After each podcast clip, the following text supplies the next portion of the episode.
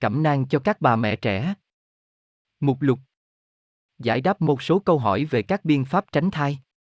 Vitamin C làm giảm biến chứng của thai kỳ. 3 tháng đầu của thai kỳ. 3 tháng giữa của thai kỳ. 3 tháng cuối của thai kỳ. Tìm ra lời giải vì sao phôi bám được vào thành tử cung. Bài tập cho phụ nữ mang thai. Dĩ tất bẩm sinh. Làm giảm nguy cơ phụ chân khi mang thai. Thai già tháng gây nguy cơ gì? Bài tập dành cho bà mẹ mới sinh. Dành cho bà mẹ sinh mổ. Gói hành lý khi bé ra đời. Những điều cần tránh và nên làm sau khi đẻ. Có nên sinh hoạt tình dục trong thời gian mang thai? Chăm sóc sức khỏe sau khi sinh. Thai phụ bị thủy đâu có ảnh hưởng đến thai nhi. Ăn gì cho con được khỏe? Làm thế nào để giảm đau khi sanh? Giảm cân với bé. Tiêm phòng uống ván cho phụ nữ có thai. Hiếm muôn, vô sinh, một số điều cần biết. Hãy bảo vệ trẻ khi còn là bào thai. Xử lý tình huống sau khi sinh. Những thay đổi ở người mẹ khi mang thai. Những điều cần biết đối với thai phụ phải đi xa. Viêm gan siêu vi trùng và thai nghén. Thai nghén và bên tiểu đường.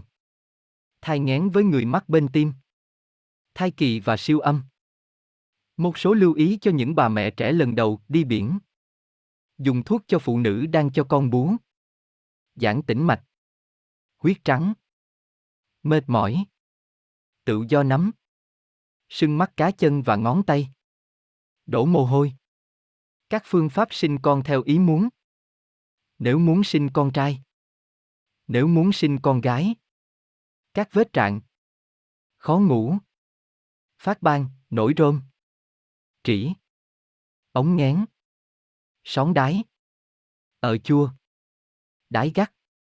Cảm thấy muốn xỉu. Bị vập bẻ. Chứng táo bón. Chứng khó thở. Chảy máu nướu răng. Chế đô dinh dưỡng sau khi sinh. Cho trẻ nhẹ cân uống bao nhiêu sữa là đủ cho một ngày? Làm gì khi mẹ chưa xuống sữa? Làm thế nào để nuôi trẻ sức môi, hở hàm ếch, trẻ vòm hầu? Mẹ sanh mổ thì có sữa cho bé bú mẹ không? Làm sao cho bé bú mẹ khi núm vú bị nứt? Bắt đầu cho trẻ bú mẹ. Cách bồng bế rất quan trọng để bé bú được nhiều sữa. Nuôi con bằng sữa mẹ và một số vấn đề có liên quan. Phải làm gì khi vú căng tức sữa và đau? Làm sao cho con bú khi núm vú quá ngắn hoặc quá dài? Khi đi làm mẹ bị chảy sữa ướt cả áo. Thất bất tiên. Mẹ phải làm sao khi bé không chịu bú mẹ? Làm thế nào để biết mẹ có đủ sữa cho con bú? Cho bé bú như thế nào khi mẹ đi làm trở lại? Bé khóc nhiều làm mẹ thật sự lo lắng.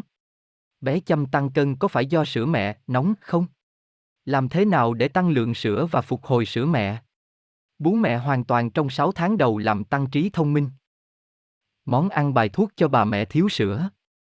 Ngay sau khi sinh, có cần cho trẻ uống nước đường, nước cam thảo không? Giải đáp một số câu hỏi về các biện pháp tránh thai. Nếu bạn dùng thuốc diệt tinh trùng, cần đặt hoặc bơm thuốc 15 phút trước khi giao hợp. Hiệu quả tránh thai sẽ kéo dài trong vòng 1 giờ. Khoảng 10 đến 15% phụ nữ áp dụng biện pháp này bị thất bại do hiểu sai về cách sử dụng hoặc có bất thường giải phẫu ở âm đạo, khiến thuốc không được phân bố đều. Sau đây là một số điều cần biết khác về các biện pháp tránh thai. Một, có nguy hiểm không nếu chỉ đeo bao cao su lúc sắp xuất tinh. Bao cao su cần được đeo ngay trước khi bắt đầu giao hợp. Ngay cả khi chưa xuất tinh, chất nhờn tiết ra ở đầu dương vật đã có thể chứa tinh trùng, gây thụ thai. Ngoài ra, các bệnh lây qua đường tình dục cũng có thể truyền từ người nọ sang người kia ngay từ đầu mà không chờ đến lúc xuất tinh. Tỷ lệ thất bại của biện pháp tránh thai này là 4 đến 5%, nguyên nhân là dùng không đúng cách hoặc bao cao su bị thủng. 2. Viên tránh thai có làm giảm xung năng tình dục. Giảm xung năng tình dục chỉ là hệ quả của sự thay đổi tính khí, một tác dụng phụ của thuốc tránh thai. Các nghiên cứu cho thấy, progesterone trong viên tránh thai có thể gây trầm cảm hoặc cảm giác bực bội ở một số phụ nữ. Nếu thuốc ảnh hưởng quá nhiều đến tâm trạng, bạn có thể tìm loại thuốc có hàm lượng hóc môn thấp hơn hoặc thay đổi phương pháp tránh thai.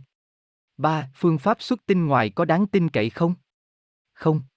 Như đã nói ở câu 1, chất dịch ở đầu dương vật khi chưa xuất tinh, do tuyến Cowper, còn gọi là tuyến hành niệu đạo, tiết ra, cũng có thể chứa tinh trùng. Ngoài ra, trong vòng vài giờ sau khi xuất tinh, nếu hai người lại giao hợp mà không áp dụng biện pháp ngăn chặn nào thì số tinh trùng còn sót lại ở niệu đạo vẫn có thể gây thụ thai. Phương pháp xuất tinh ngoài hoàn toàn vô hiệu trong việc ngăn ngừa các bệnh lây qua đường tình dục. 4. Làm thế nào để tính được thời gian an toàn? Trứng phải được thụ tinh trong phạm vi 12, 24 giờ đồng hồ sau khi rụng, còn tinh trùng chỉ có khả năng thụ tinh trong vòng 48 giờ sau khi xuất tinh. Vì vậy, thời kỳ dễ thụ thai nhất là hai ngày trước và một ngày sau khi rụng trứng. Vấn đề khó khăn là phải xác định chính xác thời điểm này. Phương pháp xác định ngày rụng trứng, đo thân nhiệt hàng ngày, theo dõi sự bài tiết chất nhầy của cổ tử cung, kết hợp tính ngày rụng trứng dựa trên độ dài các chu kỳ kinh nguyệt trước đây. Các kỹ thuật này chỉ cho kết quả tương đối chính xác. Nguyên nhân thất bại khi sử dụng biện pháp tính ngày an toàn gồm chu kỳ kinh nguyệt không đều, giao hợp không dùng dụng cụ tránh thai trong những ngày nguy hiểm, rụng trứng hơn một lần trong chu kỳ kinh nguyệt. 5. Việc cho con bú có hiệu quả tránh thai trong trường hợp nào? Để phương pháp này có hiệu quả cao, cần có đủ 3 điều kiện. Trẻ bú ít nhất 85% khối lượng sữa dành cho nó và phải được bú nhiều lần trong ngày và đêm. Người mẹ vẫn chưa có kinh trở lại, hoặc trong 8 tuần sau đẻ không bị ra. Máu hai ngày liên tiếp. Con chưa quá 6 tháng tuổi. Với những người không cho con bú thường xuyên, cách tránh thai tốt nhất sau đẻ là sử dụng các phương tiện không có hóc môn như thuốc diệt tinh trùng, có thể phối hợp với mũ cổ tử cung hoặc màng ngăn âm đạo, bao cao su, xuất tinh ngoài. Tùy theo hoàn cảnh, có thể đặt vòng hoặc định sản. Thiết lập chế độ dinh dưỡng trước 6 sau 6 mới có thể sinh con thông minh. Vì sao trước khi mang thai 6 tháng đã phải thiết lập một chế độ dinh dưỡng? Ngay từ trước khi mang thai 6 tháng, những người chuẩn bị làm cha, mẹ phải chú trọng đến sự ảnh hưởng của vấn đề dinh dưỡng đối với nhiễm sắc thể, người chuẩn bị làm mẹ càng phải biết cân đối vấn đề dinh dưỡng của các bữa ăn, trước nhất là có bước chuẩn bị đầu tiên hoàn hảo nhất cho cuộc sống đứa con, vì vậy, vấn đề dinh dưỡng có tầm quan trọng đối với cơ thể người mẹ và đứa con ngay từ trước khi mang thai 6 tháng. Ngoài ra, các chuyên gia cũng cho biết, từ khi mang thai cho đến lúc đứa bé được 6 tháng tuổi là giai đoạn mà bộ não phát triển nhanh nhất.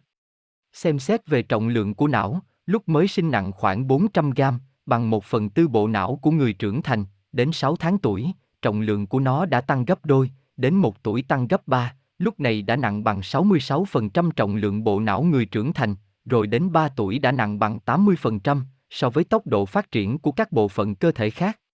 Vì vậy, để thai nhi có thể trở thành một đứa trẻ thông minh khỏe mạnh thì việc hấp thụ đầy đủ các chất dinh dưỡng là điều bắt buộc. Sau đây chúng tôi xin được liệt kê các chất dinh dưỡng có liên quan đến sự phát triển não bộ thai nhi. Các chất đạm động vật cung cấp các axit amin cần thiết cho sự hình thành đại não của thai nhi. Và 50% các bộ phận của cơ thể là do các chất đạm cấu thành. Vì vậy, cần phải bổ sung đầy đủ các chất đạm. Các axit linoleic và A, linolen hàm chứa trong chất béo là các chất dinh dưỡng không thể thiếu đối với sự phát triển các tế bào não, người mẹ mang thai cần uống loại sữa bột có thể cung cấp đầy. Đủ lượng chất béo cần thiết, không nên vì sợ mập mà không hấp thụ đầy đủ các chất béo. Axit folic rất quan trọng đối với người mẹ mang thai. Nó không những giúp giảm thiểu nguy cơ sảy thai và ngộ độc thai, mà gần đây, các nhà nghiên cứu y học phát hiện nếu thiếu axit folic sẽ gây thương tổn cho trung khu thần kinh và tủy sống của thai nhi và đặc biệt trong 12 tuần đầu của thai kỳ có thể gây những nguy cơ mắc các khuyết tật trên mặt của thai nhi.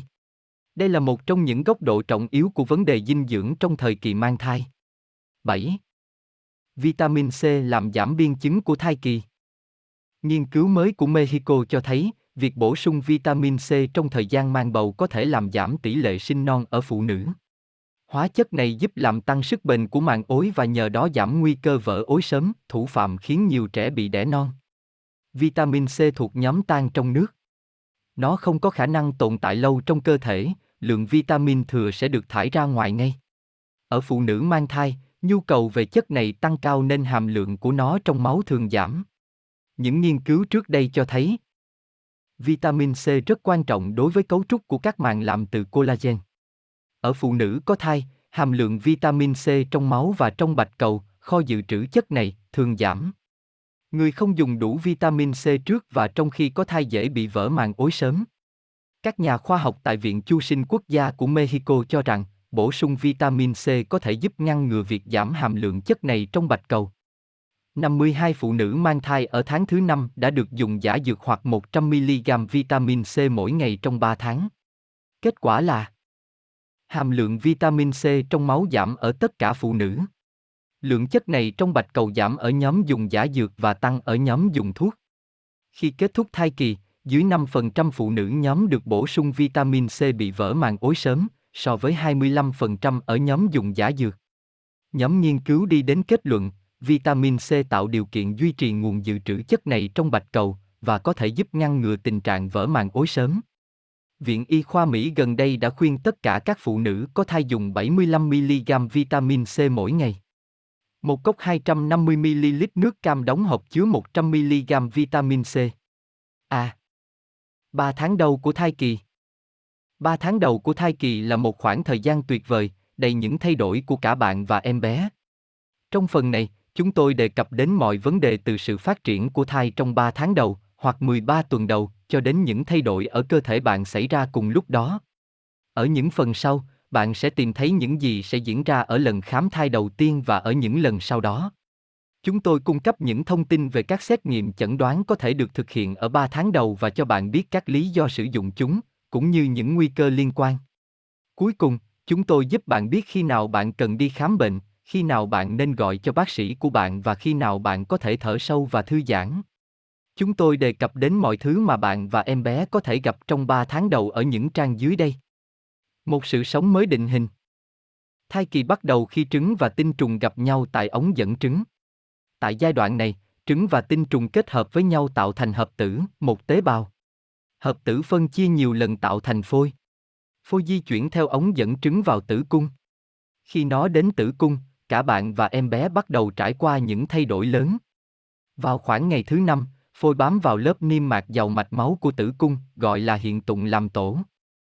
Một phần của phôi phát triển tạo thành phôi thai, em bé trong 8 tuần đầu, và phần còn lại phát triển thành nhau thai. Em bé phát triển bên trong túi ối trong tử cung. Bạn hãy tưởng tượng như là em bé phát triển bên trong một bong bóng, túi ối, nhưng thay vì quả bóng được bơm đầy khí thì là đây là dịch trong, được gọi là dịch ối. Quả bóng được cấu tạo bằng hai lớp màng mỏng gọi là màng đệm và màng ối. Khi mọi người nói vỡ túi nước, tức là họ đề cập đến vỡ màng ối. Các màng này lót ở thành trong của tử cung. Em bé bơi trong dịch ối và gắn với nhau bằng dây rốn.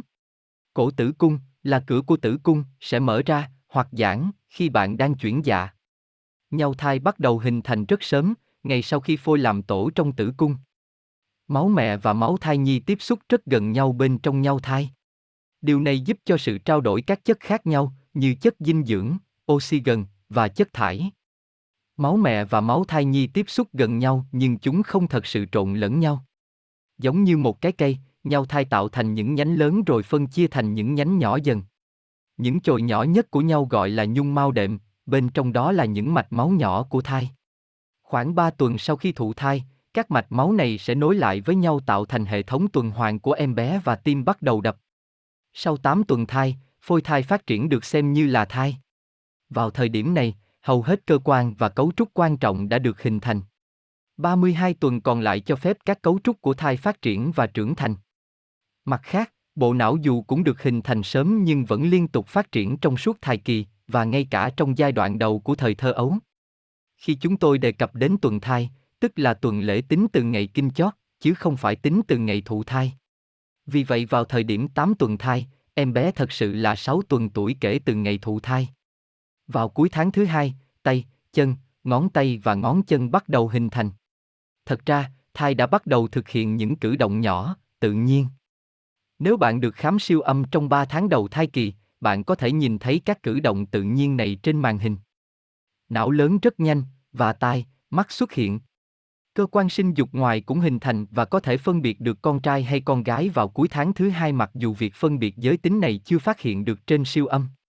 Vào cuối tháng thứ ba, thai đài khoảng 4 inch, tức 10 cm, và cân nặng khoảng 1 ounce, khoảng 28 g. Đầu có vẻ lớn và tròn và các mí mắt đóng chặt. Vào thời điểm này, ruột, dính nhẹ vào dây rốn vào tuần lễ thứ 10, nằm bên trong bụng. Móng tay xuất hiện và tóc bắt đầu mọc trên đầu em bé. Thận bắt đầu làm việc trong tháng thứ ba. Thai bắt đầu tạo ra nước tiểu khoảng giữa tường thứ 9 đến tường thứ 12. Trên siêu âm bạn có thể thấy nước tiểu bên trong bàn quan nhỏ của thai. 3 tháng giữa của thai kỳ. Tam cá nguyệt thứ hai, tức là 3 tháng nằm trong khoảng từ tuần lễ thứ 13 đến thứ 26, thường là giai đoạn đẹp nhất của thai kỳ. Triệu chứng buồn nôn và mệt mỏi, thường gặp ở 3 tháng đầu, thường đã biến mất và bạn cảm thấy khỏe hơn và thoải mái hơn. Đây là thời gian tuyệt vời vì bạn cảm thấy em bé di động bên trong bạn và cuối cùng bạn bắt đầu lộ ra dáng vẻ có thai rõ ràng. Trong tam cá nguyệt thứ hai, các xét nghiệm máu, xét nghiệm tiền thai và siêu âm có thể xác nhận em bé khỏe mạnh và phát triển bình thường. Và nhiều phụ nữ nhận thấy rằng cuối cùng họ đã có thể nắm chắc việc sắp có em bé. Thời điểm này cũng là lúc bạn bắt đầu chia sẻ các tin tức tuyệt vời với gia đình, bạn bè và đồng nghiệp.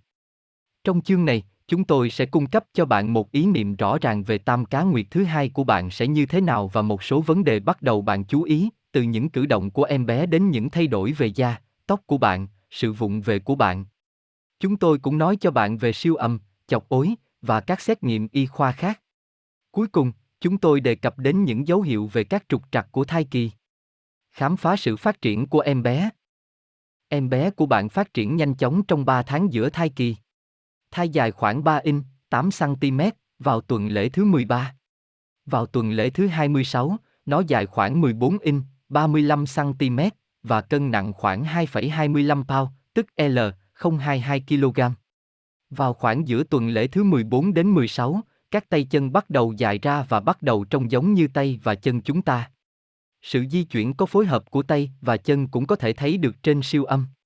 Giữa tuần lễ thứ 18 đến thứ 21, bạn bắt đầu cảm thấy thai cử động, mặc dù chúng không nhất thiết phải xuất hiện đều đặn suốt ngày. Trong 3 tháng đầu thai kỳ, đầu em bé lớn so với kích thước cơ thể nhưng vào giai đoạn này khi cơ thể phát triển, đầu em bé trở nên tương xứng hơn với thân mình. Xương trở nên đặc và nhận biết được trên siêu âm. Vào giai đoạn sớm của 3 tháng giữa thai kỳ, thai trông có vẻ giống vật thể lạ nhưng vào tuần lễ thứ 26, nó trông giống con người hơn. Thai cũng thể hiện nhiều hoạt động có thể ghi nhận được. Nó không những di động mà còn hoạt động theo những chu kỳ thức ngủ đều đặn và nó có thể nghe và nuốt. Sự phát triển phổi tăng rõ rệt giữa tuần lễ thứ 20 và 25. Vào tuần lễ thứ 24, tế bào phổi bắt đầu tiết chất sunfa tăng. Đây là một chất hóa học có khả năng giúp phổi duy tình trạng nở rộng. Giữa tuần lễ thứ 26 đến thứ 28, mắt, trước kia nhắm kín, mở được và lông xuất hiện ở đầu và thân mình. Lớp mỡ hình thành dưới da và hệ thống thần kinh trung ương trưởng thành ngoạn mục. Vào tuần lễ thứ 23 đến thứ 24, thai được xem là có thể sống được, điều này có nghĩa là nếu nó được sanh ra vào thời điểm này thì nó có khả năng sống được nếu sanh ở một trung tâm có khoa sơ sinh giàu kinh nghiệm trong việc chăm sóc trẻ sanh non. Một trẻ sanh non vào tuần lễ thứ 28, sớm gần 3 tháng, và được chăm sóc tại khoa săn sóc đặc biệt thì có khả năng sống rất cao. Cử động của thai Việc nhận biết chắc chắn lần đầu tiên em bé cử động trong cơ thể bạn thì rất khó khăn. Nhiều phụ nữ cảm thấy các cử động nhanh vào khoảng tuần lễ thứ 16 đến tuần lễ thứ 20. Không thể nói mọi phụ nữ đều có thể nói cảm giác đó thật sự là cử động của em bé. Một số cho đó là hơi, sôi bụng, nhưng đa số nghĩ rằng em bé cử động. Vào khoảng tuần lễ thứ 20 và 22, cử động của thai dễ dàng nhận biết hơn nhưng vẫn không phải là chắc chắn. Vào giai đoạn 4 tuần kế tiếp, chúng trở nên đều đặn hơn. Các em bé khác nhau có các kiểu cử động khác nhau. Bạn có thể để ý thấy rằng em bé của bạn có khuynh hướng cử động nhiều hơn vào ban đêm, có lẽ nó muốn tập dược cho bạn quen với những đêm mất ngủ sau khi nó sanh ra. Hoặc bạn chỉ có thể nhận biết em bé cử động vào ban đêm vì lúc này bạn nằm yên tĩnh hơn. Nếu đây là đứa con thứ hai, hoặc thứ ba, thứ tư, bạn có thể bắt đầu cảm nhận được cử động của thai sớm hơn hai tuần lễ. Nếu bạn không cảm thấy em bé cử động gì cả vào tuần lễ thứ 22, bạn hãy báo cho bác sĩ. Có thể bác sĩ cho bạn đi khám siêu âm, đặc biệt nếu trước khi đó bạn chưa có đi siêu âm, để kiểm tra em bé. Một lý giải thường gặp cho việc không cảm thấy sự cử động của em bé là nhau thai đóng, làm tổ, ở thành trước của tử cung, tức là nhau thai nằm giữa em bé và da bụng của bạn. Nhau thai có vai trò như một tấm đệm và làm chậm thời gian mà bạn lần đầu tiên nhận biết cử động của thai. Sau tuần lễ thứ 26 đến 28, nếu bạn ngưng cảm thấy em bé cử động nhiều như thường lệ, bạn hãy gọi điện cho bác sĩ. Vào tuần lễ thứ 28, bạn phải cảm thấy em bé cử động ít nhất 6 lần mỗi giờ sau khi bạn ăn tối. Nếu bạn không chắc là em bé có đang cử động bình thường hay không, bạn hãy nằm nghiêng sang trái và đếm các cử động. Nếu em bé cử động ít nhất 6 lần trong một giờ thì chắc chắn rằng nó hoàn toàn bình thường. Ngược lại, nếu bạn cảm thấy cử động của em bé ít hơn thông thường, bạn nên gọi điện cho bác sĩ. R. 3 tháng cuối của thai kỳ. Cuối cùng thì bạn cũng sẵn sàng cho 3 tháng cuối của thai kỳ. Vào thời điểm này, bạn có thể đã quen với cái bụng bầu của mình, triệu chứng ống nghén vào buổi sáng đã qua đi, bạn bắt đầu mong đợi và thưởng thức cảm giác em bé cử động và đạp trong bụng bạn. Trong 3 tháng này, em bé tiếp tục phát triển và bác sĩ tiếp tục theo dõi sức khỏe của bạn và em bé. Bạn cũng phải bắt đầu chuẩn bị cho việc sanh em bé, có nghĩa là chuẩn bị nghỉ làm để tham dự lớp học tiền sản, nói cách khác là tìm hiểu những gì sẽ xảy ra khi chuyển dạ và sanh. Vào tuần lễ thứ 28, em bé dài khoảng 35cm và cân nặng khoảng 1.135 g. Nhưng vào cuối 3 tháng cuối thai kỳ, vào tuần lễ thứ 40, nó dài khoảng 50cm và nặng khoảng 2.700 g đến 3.600 g, đôi khi lớn hơn một chút hoặc nhỏ hơn một chút. Thai dành gần hết 3 tháng cuối cho sự phát triển, tăng thêm lượng mỡ, và tiếp tục phát triển các cơ quan khác đặc biệt là hệ thần kinh trung ương. Tay chân trở nên đầy đặn hơn và da chuyển sang màu hồng xanh và trơn láng. Em bé ít nhạy cảm với nhiễm trùng và tác dụng phụ của thuốc, nhưng một số tác dụng này vẫn có thể ảnh hưởng đến sự phát triển của thai. Hai tháng cuối thường dành cho việc chuẩn bị cho việc chuyển sang cuộc sống bên ngoài tử cung. Những thay đổi này ít ngoạn mục hơn ở giai đoạn trước nhưng sự trưởng thành và phát triển xảy ra ở giai đoạn này thì rất quan trọng. Từ tuần lễ thứ 28 đến 34, thai thường ở tư thế đầu quay xuống dưới, còn gọi là ngôi đầu. Bằng cách này, mông và chân, phần 1L thai, em bé có thể có tư thế mông quay xuống dưới, ngôi mông, hoặc nằm ngang tử cung, ngôi ngang. Vào tuần lễ thứ 36, sự phát triển chậm lại và thể tích dịch ối đạt tối đa. Sau thời điểm này, thể tích dịch ối bắt đầu giảm. Trong thực tế, đa số bác sĩ kiểm tra thể tích dịch ối thường quy bằng cách siêu âm hoặc bằng cảm nhận qua thành bụng vào những tuần lễ cuối để chắc chắn là lượng dịch ối vẫn còn bình thường. Các kiểu phát triển của thía Tốc độ phát triển của em bé thay đổi tùy theo từng giai đoạn của thai kỳ. Vào tuần lễ thứ 14 đến 15, em bé tăng cân khoảng 5 g một ngày, và tuần lễ thứ 32 đến 34, tăng cân 30, 35 g một ngày, vào khoảng 230 g một tuần. Sau 36 tuần, tốc độ phát triển của thai chậm đi và vào tuần lễ thứ 41 đến 42, tại thời điểm này, bạn đã quá ngày dự sanh, tốc độ phát triển là tối thiểu hoặc có thể thai không phát triển hơn nữa. Một số yếu tố sau đây ảnh hưởng lên sự phát triển của thai. Hút thuốc lá. Hút thuốc lá là làm giảm cân nặng của thai vào khoảng 200 g. Tiểu đường. Bà mẹ bị tiểu đường có thể làm con quá to hoặc quá nhỏ.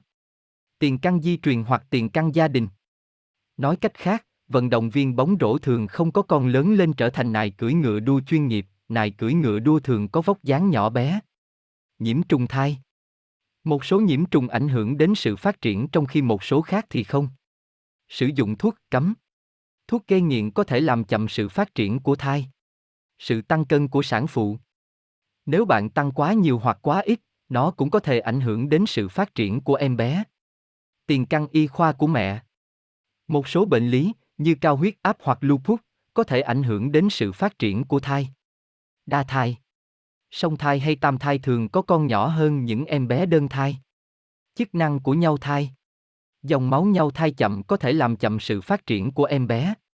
Bác sĩ quan tâm đến sự phát triển của em bé thường bằng cách đo độ cao tử cung và lưu ý đến sự tăng cân của bạn.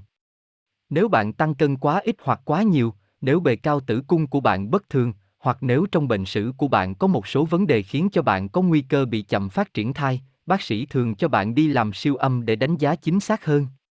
Sự cử động của thai Thỉnh thoảng vào tam cá nguyệt thứ ba, bạn có thể cảm thấy như là núi lửa bộc phát trong tử cung bạn.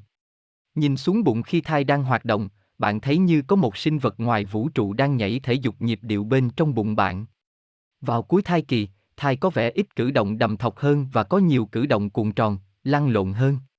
Thời điểm cử động cũng thay đổi, chủ yếu vào những lúc yên tĩnh.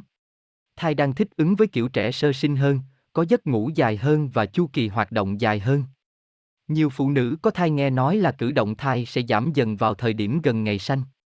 Điều này không đúng, kiểu cử động chỉ thay đổi từ đâm thọc mạnh sang cử động cuộn tròn chậm. Nếu bạn không cảm thấy thai cử động bình thường, bạn hãy báo cho bác sĩ biết. Theo quy luật thông thường thì bạn sẽ cảm thấy thai cử động 6 lần trong một giờ sau khi ăn tối, trong lúc nghỉ ngơi. Bất cứ cử động nào bạn cũng đếm cả. Một số phụ nữ nhận ra rằng họ đi vào giai đoạn cảm thấy thai cử động ít đi, nhưng sau đó cử động thai tăng lên trở lại bình thường. Đây là vấn đề rất thường gặp và không phải là một trục trặc trong thai kỳ. Tuy nhiên, nếu bạn lưu ý thấy thai giảm hoạt động hoặc cảm thấy thai không cử động trong nhiều giờ, cho dù nghỉ ngơi hay ăn uống, bạn nên gọi điện thoại cho bác sĩ ngay lập tức. Cử động thở của thai Thai bắt đầu có cử động thở đều đặn vào tuần lễ thứ 10 trở đi, và các cử động này trở nên thường xuyên hơn vào 3 tháng cuối thai kỳ. Thai không thở thật sự mà lồng ngực, thành bụng và cơ hoành chỉ di chuyển như đang thở. Các cử động này bạn không cảm nhận được, nhưng chúng tôi có thể quan sát được trên siêu âm và là một dấu hiệu chứng tỏ thai đang tiến triển tốt. Trong 3 tháng cuối, thời gian mà thai dành cho thở gia tăng, nhất là sau bữa ăn. Thai nấc cục. Bạn có thể cảm thấy thai cử động nhanh và đều đặn, xuất hiện mỗi vài giây. Các cử động này trông rất giống nấc cục. Một số phụ nữ cảm thấy thai nấc cục nhiều lần trong ngày, một số khác thì cảm thấy chúng rất hiếm gặp. Các cử động nấc cục này vẫn tiếp tục khi em bé sanh ra và hoàn toàn bình thường. Tìm ra lời giải vì sao phôi bám. Được vào thành tử cung. Các nhà khoa học Mỹ đã hiểu vì sao trên đường di chuyển dọc theo thành tử cung, phôi mới hình thành không trôi tuột đi mà lại dừng bước và làm tổ ở đó. Một loại protein bám dính đặc biệt được tiết ra trên bề mặt phôi chính là thần cứu mệnh, giúp nó bám rễ ở dạ con. Sự thất bại trong việc làm tổ của phôi trong tử cung là nguyên nhân của 3 phần tư các ca sảy thai. Thông thường, sau khi phôi được hình thành, không có gì đảm bảo là nó sẽ gắn được vào thành tử cung. Các nhà khoa học tại Đại học California ở San Francisco, UCSF, đã tìm ra bí quyết vì sao một số phôi trụ lại được. Theo nhóm nghiên cứu, vào khoảng 6 ngày sau khi thụ thai, các phôi nói trên tiết ra một loại protein bám dính mang tên L-selectin. Chúng tương tác với các phân tử nằm trên thành tử cung của người mẹ và tạo nên môi trường dính như keo. Lúc này, giống như khi quả bóng tennis lăn qua một mặt phẳng phủ syrup, phôi sẽ bị chững lại. Nó gắn với thành tử cung và tự nuôi dưỡng bằng máu của mẹ, qua rau thai. Phát hiện này mở ra triển vọng mới trong việc điều trị cho những phụ nữ vô sinh hoặc bị sảy thai sớm. Nó cũng giúp hiểu rõ hơn nguyên nhân của các ca rau bông non, trong đó rau thai không thể gắn với thành tử cung và bông sớm hơn thời hạn, gây nguy hiểm cho tính mạng của cả mẹ và con. Nhóm tác giả đã làm thủ tục xin bản quyền phát minh cho việc sử dụng protein L-selectin trong xét nghiệm chẩn đoán sớm những bất thường liên quan tới quá trình làm tổ của phôi ở phụ nữ vô sinh. Nghiên cứu đăng trên tạp chí khoa học của Mỹ số ra hôm qua. Bài tập cho phụ nữ mang thai. Tập nhẹ nhàng, kiên nhẫn từ khi mới mang thai, kết thúc tập khi bước sang tháng thứ bảy. Hết sức tập trung khi tập và tránh tâm trạng căng thẳng. Để làm nhẹ đôi chân, nằm thẳng lưng. Chân và mông tỳ vào tường, tạo với thân một góc 90 độ. Hít vào, kéo căng chân và đẩy gót chân lên cao đồng thời vẫn giữ lưng áp đất. Sau đó, chỉ mũi chân lên phía trên và thở ra. Để thư giãn vùng thắt lưng, nằm thẳng, hai chân song song, hai bàn chân áp đất cách nhau khoảng cách rộng bằng hông. Hai tay xuôi theo người. Hít vào và thở ra, nâng vùng xương chậu lên cao để duỗi thẳng cột sống. Hít vào lần nữa, và từ từ thở ra đồng thời hạ thân người xuống. Để tránh đau lưng, quỳ gối, hai bàn tay áp đất, hai khuỷu tay hơi gập, lưng thẳng. Hít vào rồi cong người lên rồi thở ra trước khi trở về trạng thái ban đầu. Thực hiện nhiều lần động tác này. Dị tật bẩm sinh Dị tật bẩm sinh là một gánh nặng cho cho bản thân người bệnh, cho gia đình và cho xã hội. Chẩn đoán dị tật bẩm sinh không phải dễ và không phải không có những suy nghĩ không đúng về những nguyên nhân gây nên dị tật bẩm sinh do thiếu hiểu biết. Hiểu biết về dị tật bẩm sinh, kết luận được nguyên nhân dị tật sẽ giúp ích rất nhiều cho nhiều người liên quan đồng thời giúp cho thầy thuốc có sự trí phù hợp. Hiểu biết dị tật bẩm sinh còn giúp chúng ta ngăn ngừa không để xảy ra bệnh vì thiếu hiểu biết, giải quyết được phần nào nỗi đau khi có người bệnh trong nhà. Chúng tôi xin giới thiệu bài viết về dị tật bẩm sinh dựa theo tài liệu giảng dạy của bộ môn mô phôi di truyền trường Đại học Y Dược thành phố Hồ Chí Minh. Khái niệm dị tật bẩm sinh Dị tật bẩm sinh là những trường hợp bất thường về hình thái, phát sinh trong thai kỳ, có thể phát hiện bằng các xét nghiệm về nội tiết, siêu âm, được khám phát hiện ngay khi sinh ra, hoặc xuất hiện sau này khi trẻ lớn lên. Tổn thương có thể ở mức độ đại thể hay vi thể, có thể biểu hiện ở bên ngoài cơ thể hay ở các tạng bên trong cơ thể. Các dị tật bẩm sinh phát sinh sớm ở giai đoạn phôi thường gây chết phôi, còn xuất hiện trong giai đoạn thai thì thai thường sống và có dị tật, giai đoạn phôi tính từ khi thụ tinh tới tuần lễ thứ 8, giai đoạn thai từ tuần lễ thứ 8 đến khi sanh. Nhiều trường hợp dị tật không thể thống kê được do có trường hợp sảy thai sớm mà người mẹ không biết mình có thai và vì phôi quá nhỏ nên không thể xác định phôi có trong máu kỳ kinh được. Tỷ lệ dị tật bẩm sinh trước sinh khoảng 20%. Tỷ lệ di tật bẩm sinh ở tuổi mới sinh ra là 3%, Madvika, 1976. Tỷ lệ dị tật bẩm sinh ở trẻ em là khoảng 6%, cơ keo, 1976, Conner và Ferguson Smith, 1984. Dị tật bẩm sinh có thể là một tật hay nhiều tật, có biểu hiện lâm sàng nhẹ hoặc nghiêm trọng. Các trường hợp dị tật nhẹ, tật chỉ tay, thừa da vành tai, chiếm 14% các trường hợp dị tật bẩm sinh, không quan trọng về lâm sàng, tuy vậy các dị tật nhẹ có giá trị gợi ý chúng ta đi tìm các dị tật khác nghiêm trọng hơn. Thí dụ tật có một động mạch rốn giúp ta truy ra tật tim mạch. Ngành phôi thai học nghiên cứu sự phát triển của phôi thai. Trước thập niên 1940, người ta cho rằng phôi được nhau, tử cung và thành bụng mẹ bảo vệ an toàn chống lại các yếu tố môi trường. Năm 1941, Red báo cáo một trường hợp điển hình chứng minh rằng tác nhân môi trường, bệnh thủy đậu, có thể gây ra dị tật bẩm sinh nếu tác động đúng thời điểm. Sau đó các công trình của Lenz, 1961, và Mkerbridge, 1961, về vai trò gây dị tật của thuốc. Hai ông đã mô tả các dị tật ở chi và ở các cơ quan khác do dùng thalidomide, một loại thuốc an thần và chống nôn. Hiện nay ước tính có khoảng 7% các trường hợp dị tật bẩm sinh có nguyên nhân do thuốc và virus, Persasus và cảnh sát, 1985, Thompson, 1986. Tỷ lệ các trường hợp dị tật nhẹ do đa yếu tố có kèm theo dị tật nặng là 90%, Conner và Ferguson Smith, 1984. Trong số 3% trẻ sơ sinh có dị tật thì trong số đó có 0,7% do nguyên nhân đa yếu tố. Các dị tật bẩm sinh nghiêm trọng, chiếm 10 tới 15%, thường xuất hiện rất sớm và đa số bị sảy thai. Nguyên nhân dị tật bẩm sinh thường được chia ra làm hai nhóm, nhóm nguyên nhân di truyền và nhóm nguyên nhân yếu tố môi trường. Tuy vậy, phần lớn các dị tật bẩm sinh có sự kết hợp các yếu tố trên và được gọi là bệnh di truyền đa yếu tố. Các thuốc và hóa chất gây dị tật. Các loại thuốc có khả năng gây quái thai khác nhau. Một số loại có thể gây dị tật nghiêm trọng nếu được dùng đúng thời điểm nhạy cảm, thí dụ như thalidomide, có loại dùng nhiều trong một thời gian dài có thể gây chậm phát triển tâm thần và vận động, thí dụ như rượu. Tỷ lệ di tật bẩm sinh do thuốc và hóa chất dưới 2%, Beren. 1986, các nhà khoa học đã xác định một số thuốc chắc chắn gây dị tật cho người. Có một số chất nghi ngờ có tính gây dị tật, như rượu. Một số thuốc được coi có khả năng gây dị tật dựa trên các báo cáo trường hợp. Một số được xem là có khả năng gây dị tật dựa trên khảo sát ca ngẫu nhiên. Có loại được lưu ý khi dùng, các loại acalo. Tốt nhất phụ nữ khi mang thai không nên dùng thuốc trong 8 tuần lễ đầu, chỉ dùng những thuốc đã được công nhận an toàn và có toa của bác sĩ. Lý do là dù cho những thuốc đã được nghiên cứu kỹ chứng tỏ vô hại song vẫn có khả năng gây quái thai. Các chất ancalo, nicotine và caffeine không gây dị tật cho người, nhưng nicotine trong thuốc lá có ảnh hưởng đến sự tăng trưởng của thai, Wheeler và cảnh sát, 1986. Mẹ hút thuốc có thể làm thai bị chậm phát triển. Trường hợp nghiện thuốc lá nặng, trên 20 điếu một ngày, thì tỷ lệ sinh non tăng gấp đôi so với người không hút và trẻ sinh ra thường bị thiếu cân. Nicotine làm co mạch, làm giảm lượng máu tới tử cung, do đó giảm lượng oxy và chất dinh dưỡng đến cho thai, làm thai kém tăng trưởng và thiểu năng tinh thần. Pay và cảnh sát, 1981 cho rằng chậm tăng trưởng là do nhiễm độc khói thuốc trực tiếp, chính nồng độ carbochimon cao trong máu của mẹ và thai làm xáo trộn hiệu năng trao đổi khí của máu và làm thai thiếu dưỡng khí. Caffeine không phải là chất gây dị tật, song không có gì bảo đảm nếu phụ nữ có thai dùng caffeine quá nhiều.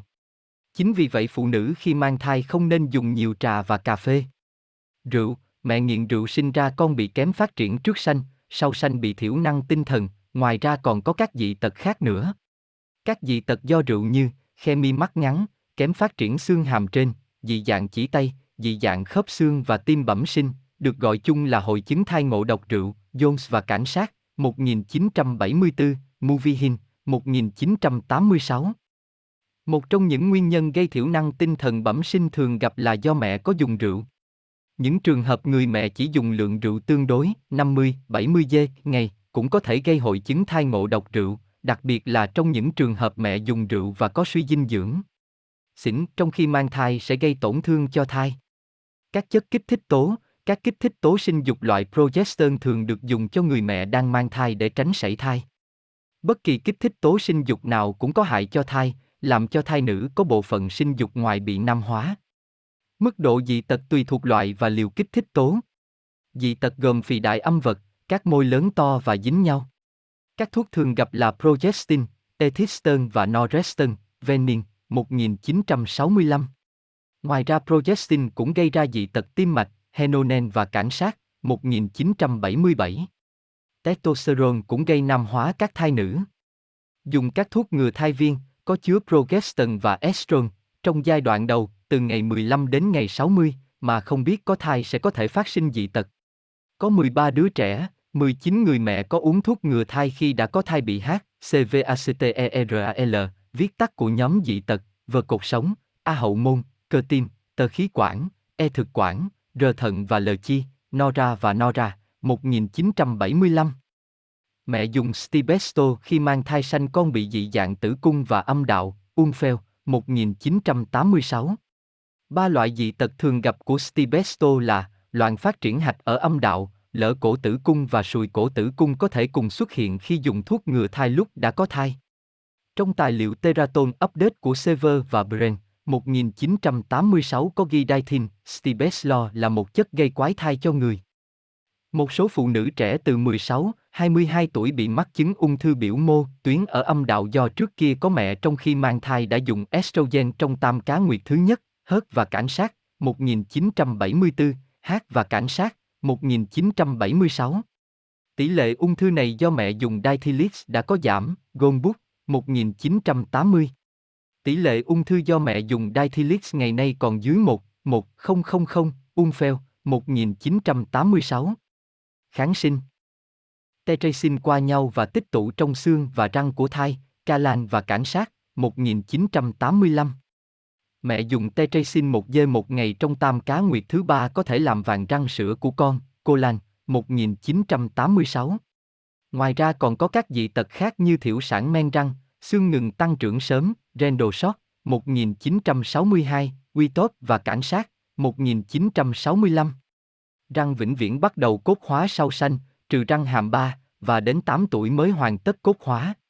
Vì vậy không nên dùng tetracycline cho phụ nữ có thai và cho trẻ em nếu có thể dùng thuốc khác. Penicillin đã được dùng rộng rãi cho phụ nữ có thai nhiều năm qua và không ghi nhận có dấu hiệu gây tổn thương cho phôi và thai.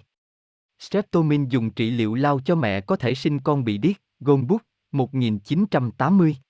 Có hơn 30 trường hợp điếc và có 8 trường hợp tổn thương thần kinh đã ghi nhận được do dùng Streptomin. Quinin, Trước kia người ta thường dùng quinin với liều cao để phá thai và đã ghi nhận quinin gây điếc bẩm sinh cho thai. Thuốc chống đông máu, tất cả các thuốc chống đông máu, ngoại trừ heparin, đều có thể qua nhau và gây xuất huyết cho thai. Warfarin là chất gây quái thai. Warfarin có nguồn gốc liên quan vitamin K, có một số báo cáo các sản phụ có dùng thuốc này sinh con bị tật thiểu sản sụn mũi và có các dị tật thần kinh.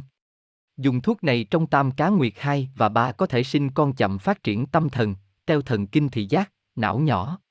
Heparin không qua nhau, do đó heparin không phải là chất gây quái thai. Các thuốc an thần, thuốc chống co giật, trimetino, tridion và paramenti, paradino chắc chắn gây dị tật. Triệu chứng chính của trẻ bị nhiễm trimetino là chậm phát triển, lông mày chữ V, tai đóng thấp, sức môi có thể kèm nước vòm họng.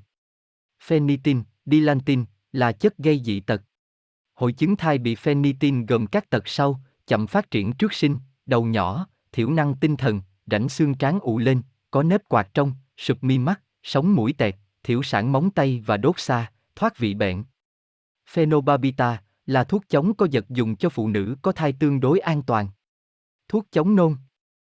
Bendentin, còn nhiều tranh cãi, đặc biệt qua báo chí.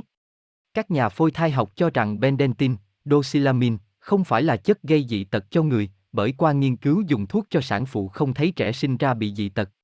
Ngoài ra cũng không thấy thuốc đã gây dị tật trên loài vật.